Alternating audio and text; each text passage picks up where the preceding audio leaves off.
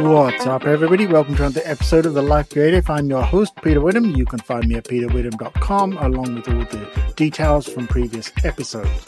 In this episode, I'm going to give you a couple of suggestions how you can get your hands on some of that expensive gear when you cannot afford it when you're getting started. Let's go ahead and get into this. Depending on the creative endeavor that you're looking to undertake or have an interest in, or just want to find out if it's something that you may want to do, you're going to probably find at first that you're going to hit some costs, right? Depending on what it is. And I'm going to draw from a couple of examples here from my own experience. But depending on what it is, those costs are going to vary. Now, you may be lucky, some of them are small, you know, but there may be lots of them, or there may be one or two big investments that you have to make. But I'm going to offer you a couple of different ways here that you can maybe get around that problem at first because you definitely don't want to be having expenses unless you think it's something that you're really going to get into and really enjoy, going to do it for a long time, or you know maybe you're doing it as part of a business and you want to recoup the costs or something along those lines. So you really want to look to reduce those costs at the beginning, sort of during that discovery phase. Now, one example would be photography. Okay, you are going to need a camera of some kind, probably a mirrorless, something like that, some kind of DSLR, something along those lines and maybe a couple of lenses. Now, of course, that's going to heavily depend on what kind of photography you want to do. But for example, let's say you want to do one of the more common ones. You want to do, you know, portraits or wedding photos or something along those lines. You're going to need a couple of lenses, right? A 50 mil and uh, probably a 70 to 200 mil, something along those lines. Well, they they're going to cost, right? And you can go one route and you can get the cheap version, which I really do not recommend because, firstly, the resale value on those later on is very poor. And secondly, you may get a bad copy, as we call it, where it's not a great version, not very sharp, something along those lines.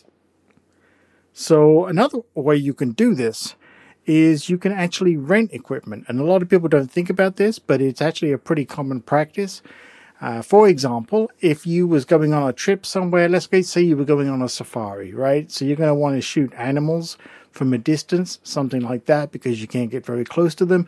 You're going to want a, a massive zoom lens, like a four or 500 millimeter lens.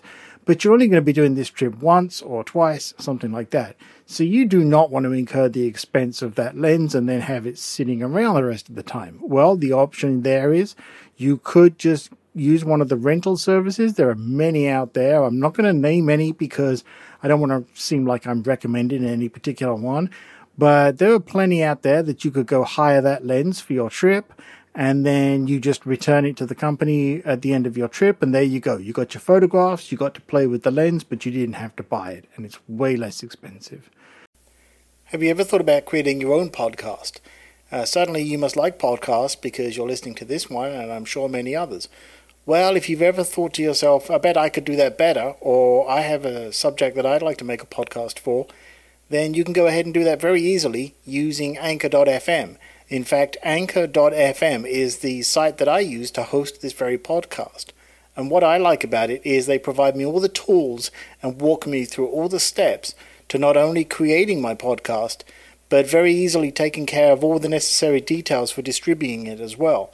So if you want to go ahead and easily create your own podcast, start today on anchor.fm. That's anchor.fm.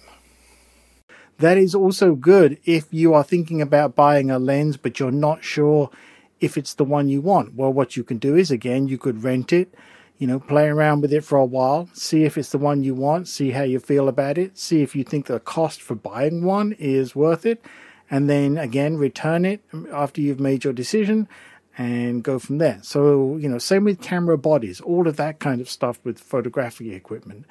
Now, another one, for example, may be, you know, there's some expensive equipment for stitching, something like that. Not an area that I'm particularly familiar with, but I, I know there's costs involved there, probably some machines and those kind of things.